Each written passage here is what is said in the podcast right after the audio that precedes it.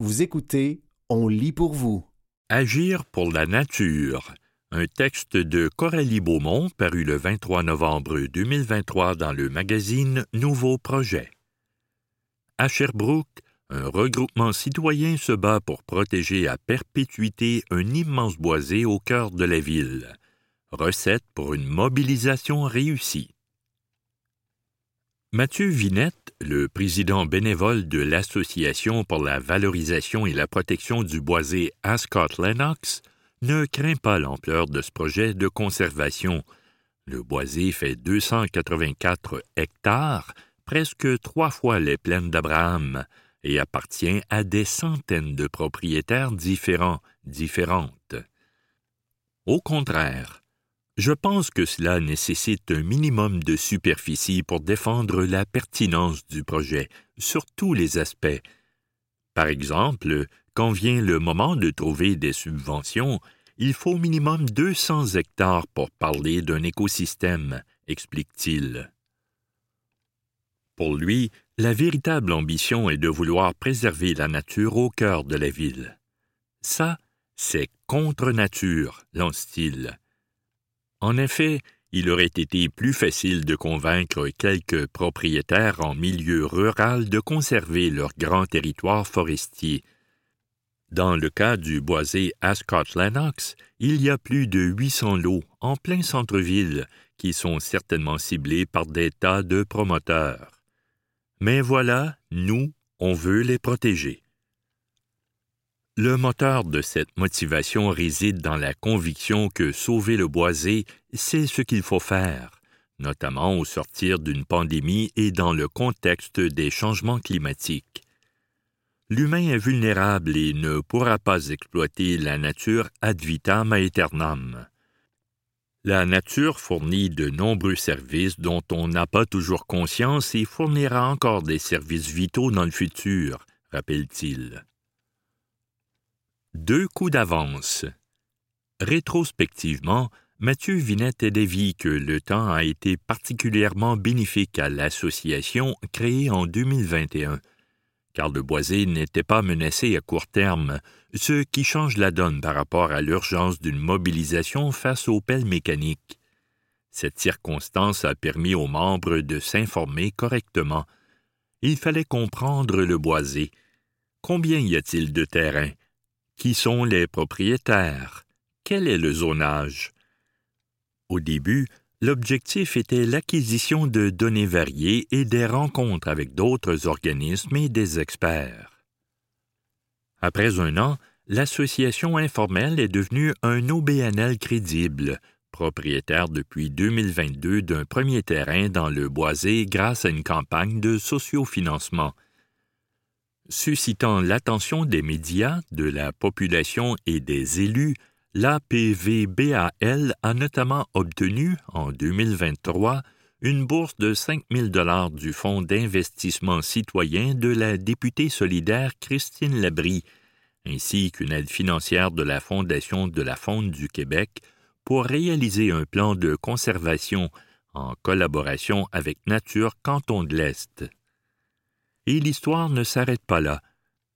L'APVBAL ambitionne désormais de s'enregistrer comme organisme de bienfaisance pour bénéficier de subventions et délivrer des reçus donnant droit à des déductions d'impôts afin de titiller les philanthropes sensibles à la protection du vivant.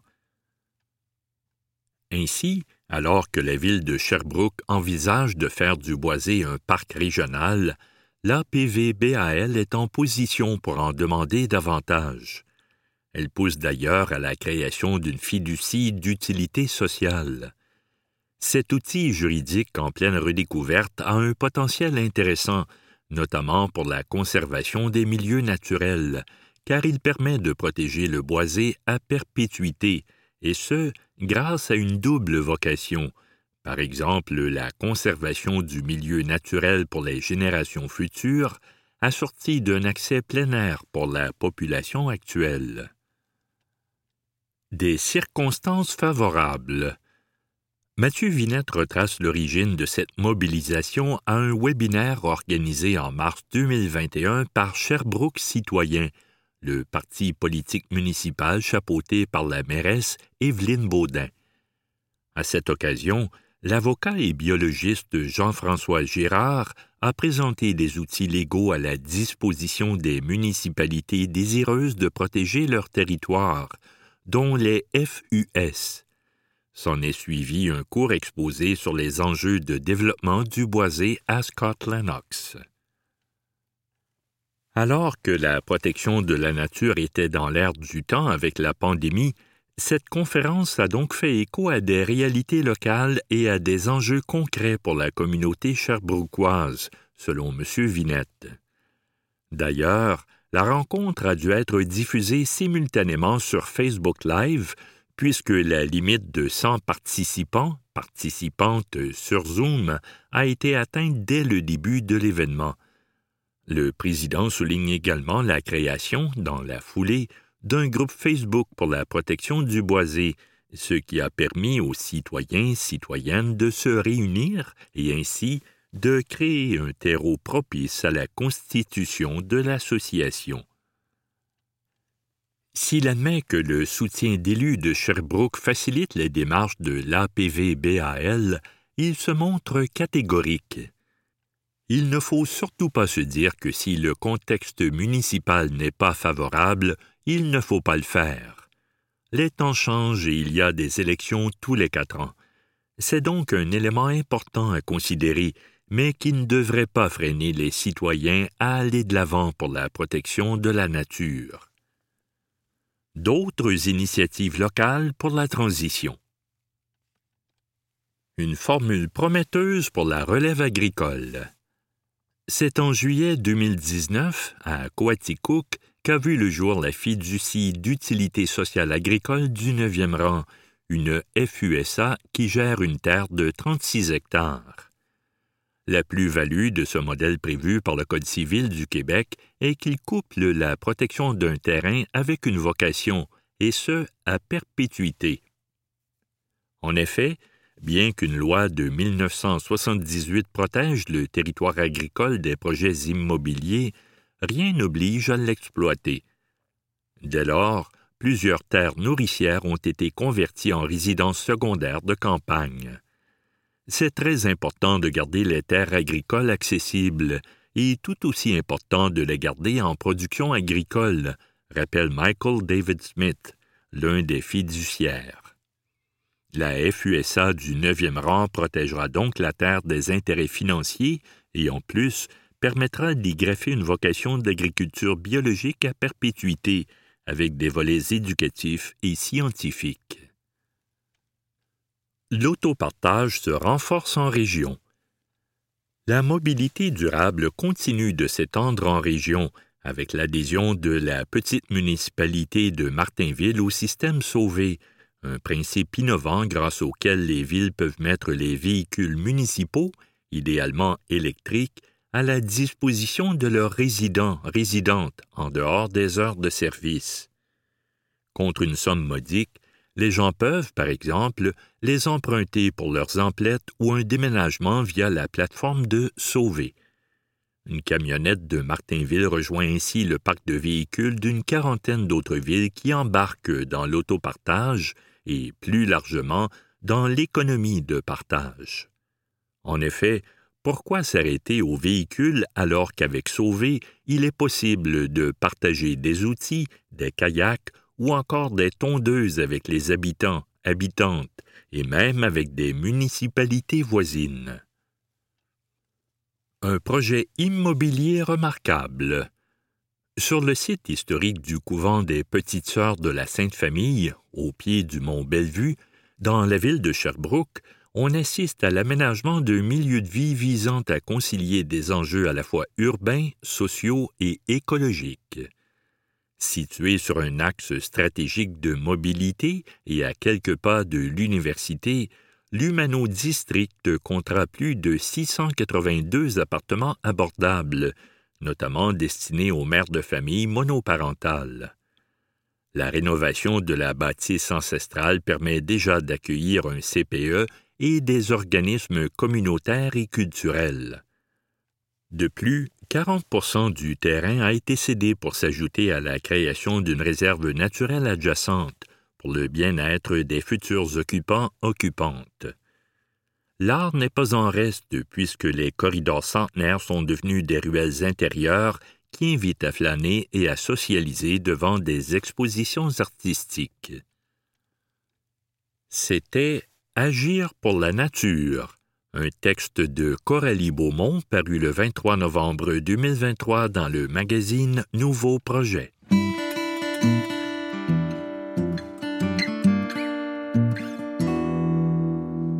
Le meilleur des spectacles vivants en 2023. Les choix de la rédaction paru le 23 novembre 2023 dans le magazine Nouveau Projet.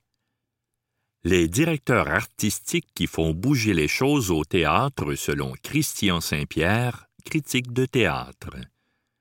Philippe Cyr, au théâtre Prospero annonçant franchement et prestement ses couleurs tout en respectant la mission du lieu établi sur la rue Ontario depuis près de 40 ans, le tandem Philippe Cyr, directeur artistique et co-directeur général, Vincent de Repentigny, co-directeur général, a retenu des créateurs créatrices doués qui ont su prendre à bras-le-corps des textes exigeants.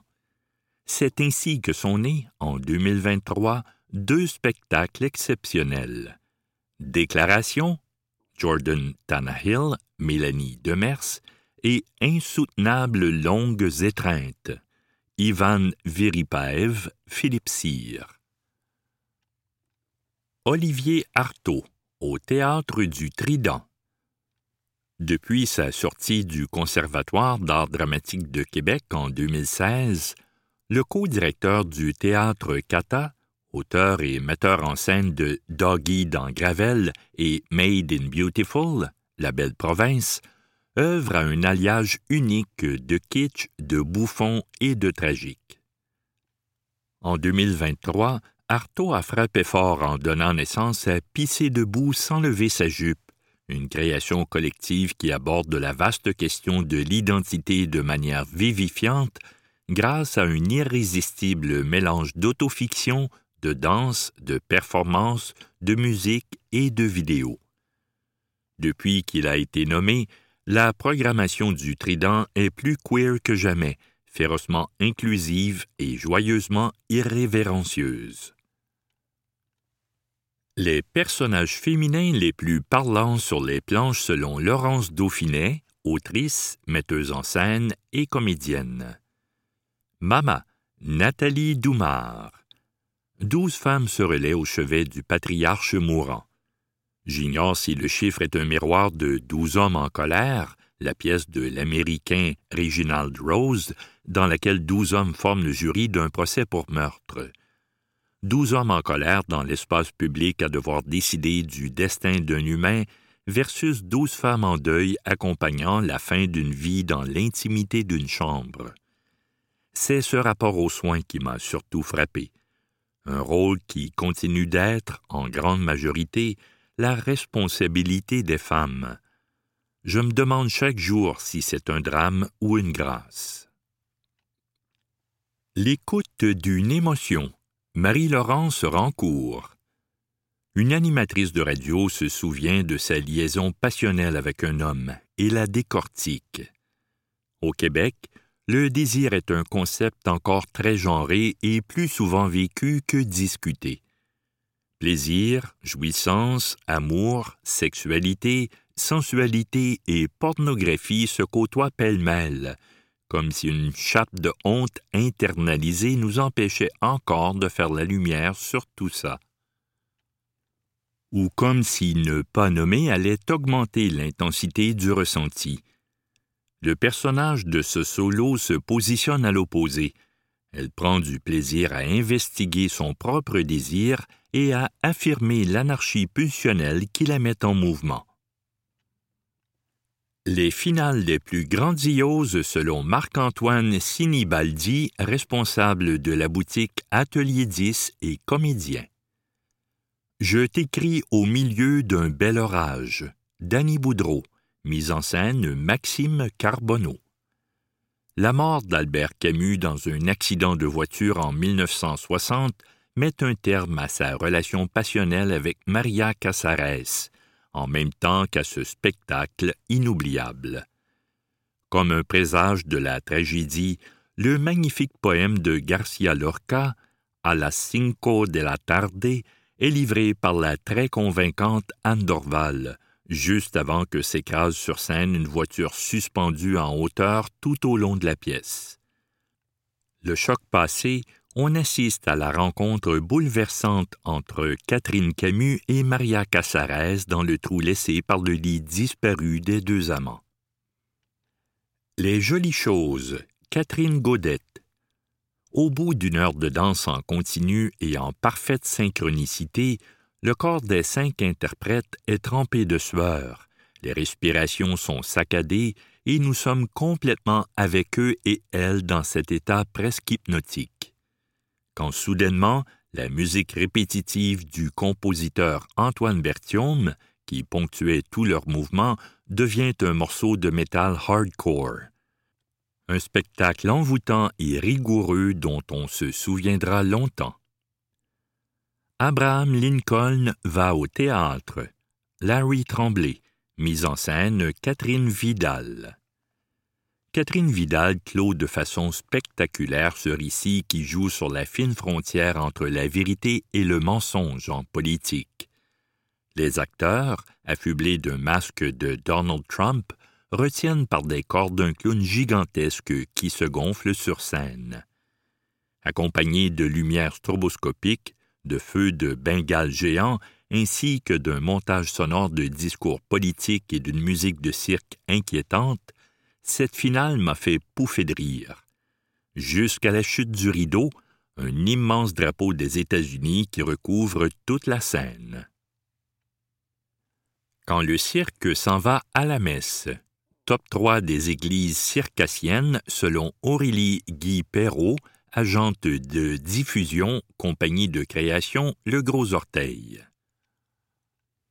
Depuis que le père Michel Lorrain, au début des années 1980, a érigé dans la cour de l'église Sacré-Cœur de Montréal un chapiteau pour accueillir les spectacles de cirque de l'époque, d'innombrables clochers de la province continuent d'accueillir des circassiens circassiennes. Cette année, il fallait voir la programmation du cabaret de cirque au Centre Saint-Jacques, situé dans l'ancienne église néo-gothique Saint-Jacques à Montréal, mais aussi celle de la petite église à Saint-Eustache, ou encore celle du théâtre de Massuville, dans l'église de la municipalité du même nom. Les trois humoristes de la relève à surveiller selon Pierre-Luc Ouellette, chroniqueur et auteur humoristique. Bric et Brac. Ces deux pseudo-poètes séparatistes des années 1970 en sont peut-être à leur début, mais ils ont tout de même rempli à craquer le club soda d'un public enflammé et éméché à leur dernier party de la Saint-Jean. Mégane Brouillard au rythme où sa carrière évolue, c'est sûrement la dernière année où elle peut se retrouver dans un top relève. Impossible de ne pas tomber en amour avec son franc-parler hilarant et sa personnalité à la fois bourrue et attachante. Brian Piton. Les fans de Jean-Thomas Jobin et des Denis Drolet peuvent arrêter d'espérer. La relève est arrivée. Brian Piton a un humour absurde et complètement unique qui fera taire les mauvaises langues qui prétendent que les humoristes sortant de l'école se ressemblent tous, toutes. Les trois meilleurs spectacles de cirque selon Aurélie Guy Perrault, agente de diffusion, compagnie de création, Le Gros Orteil. Wave, Anouk Vallée-Charret. Un solo aérien intime et saisissant. Robot infidèle, compagnie Machine de cirque. Une frénésie poétique et des numéros de mâts chinois à couper le souffle. The Pulse, compagnie Gravity and Other Myth. Un voyage sensoriel humain et sensible. Les trois humoristes les plus woke selon Pierre-Luc Ouellette, chroniqueur et auteur humoristique. Anne-Sara Charbonneau. Cette jeune humoriste parle de féminisme et d'homosexualité avec une bonhomie qui la rend adorable. À découvrir sur les réseaux sociaux ou sur scène, notamment au Woman's Planning Show qu'elle coanime avec Noémie Leduc-Roy. Colin Boudria. Son nouveau spectacle, Juste de l'amour, traite de coparentalité et de modèles familiaux alternatifs, mais d'une façon qui fera rire même votre tante qui trouve que ça va trop loin, ces affaires-là. Son premier one-man show, un calice de rayons de soleil, est visible gratuitement sur YouTube. Emna Achour. Elle roule sa bosse depuis quelques années dans les soirées d'humour et a déjà prêté sa plume à plusieurs projets. Mais c'est cette année qu'elle s'est démarquée en lançant le compte Instagram Pas de filles sur le pacing, qui a forcé le Boys Club de l'humour à se regarder dans le miroir. Les meilleures prestations d'Anne-Marie Olivier depuis son retour sur scène selon Émilie Rioux, journaliste culturelle et passionnée de théâtre. Cette autrice accomplie à la parole lumineuse occupait la direction artistique du théâtre du Trident depuis 2012. On l'a retrouvée sur les planches de ce même théâtre dans Quinze façons de te retrouver, un monologue d'autofiction sur les ruptures familiales. Quelques mois auparavant, on avait pu la voir à la bordée dans La paix des femmes, mise en scène par sa complice de longue date, Véronique Côté. Néanmoins, c'est avec sa pièce solo, Maurice, créée au théâtre Périscope et au centre du théâtre d'aujourd'hui, qu'Anne-Marie Olivier a rappelé au public toute sa sensibilité d'interprète en incarnant un sympathique travailleur atteint d'aphasie. Les jeunes compagnies qui se sont illustrées au théâtre Premier Acte selon Émilie Rioux, journaliste culturelle et passionnée de théâtre. Ce printemps a été le théâtre de multiples surprises dans cette petite salle d'une centaine de places. Après le succès de Fièvre, l'autrice et metteuse en scène Rosalie Cournoyer a captivé l'assistance avec L'œil, une deuxième production de la compagnie Vénus à vélo, qui a su redoubler d'originalité en traitant de notre relation au corps à travers le prisme de l'art visuel. Effectuant une entrée tout aussi fracassante en fin de saison, la compagnie L'homme qui a vu l'ours a présenté L'inframonde à guichet fermé dans une mise en scène de Maxime Perron. C'était le meilleur des spectacles vivants en 2023 les choix de la rédaction paru le 23 novembre 2023 dans le magazine Nouveau Projet. Une politicienne pas comme les autres. Un texte de Lisa Marie Gervais paru le 23 novembre 2023 dans le magazine Nouveau Projet. Réélue pour un second mandat à Sherbrooke, Christine Labrie veut montrer qu'on peut faire de la politique autrement on dit de moi que je ne fais pas les choses comme les autres. Attablée dans un café du Vieux-Nord, le quartier de Sherbrooke où elle habite, Christine Labrie fait cet aveu non sans une certaine fierté. Il faut dire que ce côté imprévisible fait pratiquement partie de l'ADN de la députée, qui a d'ailleurs causé toute une surprise en se faisant élire pour la première fois en 2018 sous les couleurs de Québec solidaire, alors que la coalition Avenir Québec raflait tous les cantons de l'Est. Surtout qu'elle était jusque-là, mis à part une saucette publique aux élections municipales l'année précédente, une parfaite inconnue. Je n'aime pas être là où on m'attend. La cycliste invétérée, elle ne possède pas de permis de conduire, rentre tout juste d'un tour en solo de l'Abitibi à vélo, où elle s'est d'abord presque rendue par le train Montréal-Center. Elle a même l'air contente que la locomotive ait lâché aux alentours de Shawinigan, l'obligeant à finir le trajet par les chemins forestiers. Dix-huit heures de transport et beaucoup de paysages inoubliables se sont ajoutés au périple. J'ai une grande capacité d'adaptation, lâche-t-elle. Je n'aime pas quand tout est écrit d'avance. La routine, très peu pour elle, en effet. Après le divorce de ses parents, la jeune Christine Labrie, née dans la reine des cantons de l'Est, Sherby pour les intimes, déménage souvent, habite dans tous les recoins de la ville. Son parcours de première de classe connaîtra aussi plusieurs détours alors qu'elle tombe enceinte à 19 ans pendant ses études au cégep. Deux autres enfants naîtront pendant qu'elle est sur les bancs de l'école. Je ne connais pas beaucoup de gens qui ont fait ça, mais j'ai toujours foncé. J'ai toujours voulu sortir de ma zone de confort. À l'université, elle s'intéresse à la socio, puis passe à l'histoire avant de finir en études féministes au DOC une montée en lacet pour la jeune femme en quête de sens constante, qui aboutira sur la voie de la politique. Même si, encore une fois, on ne lui aurait jamais prédit un tel destin.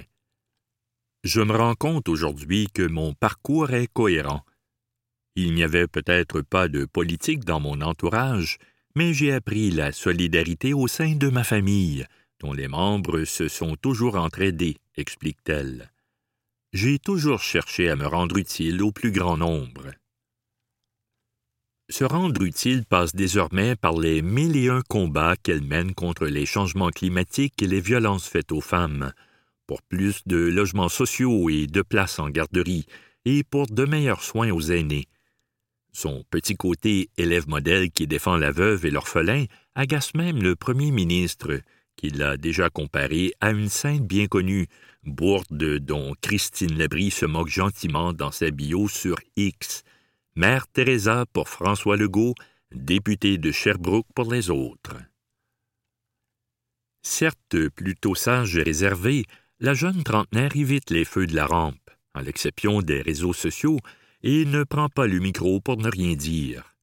Même que c'est probablement la politicienne qui parle le moins lorsqu'elle fait du porte-à-porte.